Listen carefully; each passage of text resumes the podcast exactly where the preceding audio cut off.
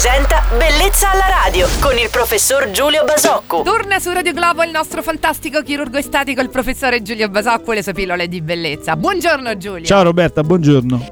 Elasticità e tono della pelle, come cambiano queste due caratteristiche dell'organo più esteso del nostro corpo nel tempo, Giulio? Sai i nostri ascoltatori stamattina quante battute Eh, sì, sì. hanno cominciato nelle loro autovetture mentre vanno a lavorare. Allora, a proposito dell'organo più esteso del nostro corpo, direi che come cambia? Cambia perché viene cambia innanzitutto nella sua composizione nel corso degli anni, quindi parliamo della pelle e questa pelle cambia nella composizione perché l'equilibrio tra fibre elastiche, fibre collagene, e componenti extracellulari eccetera variano questo ne fa variare ovviamente la consistenza. Subisce insomma mille trasformazioni molto molto importanti. Tutte queste ovviamente si trasformano, hanno un effetto eh, dal punto di vista estetico, non per forza drammatico, ma insomma hanno un effetto che complessivamente chiamiamo invecchiamento della pelle. Che cosa vuol dire Giulio avere una pelle elastica? Meno rughe o rughe meno profonde? Avere una pelle elastica vuol dire avere una pelle che ha come proprio struttura una componente elastica eh, di fibre elastiche maggiore e quindi una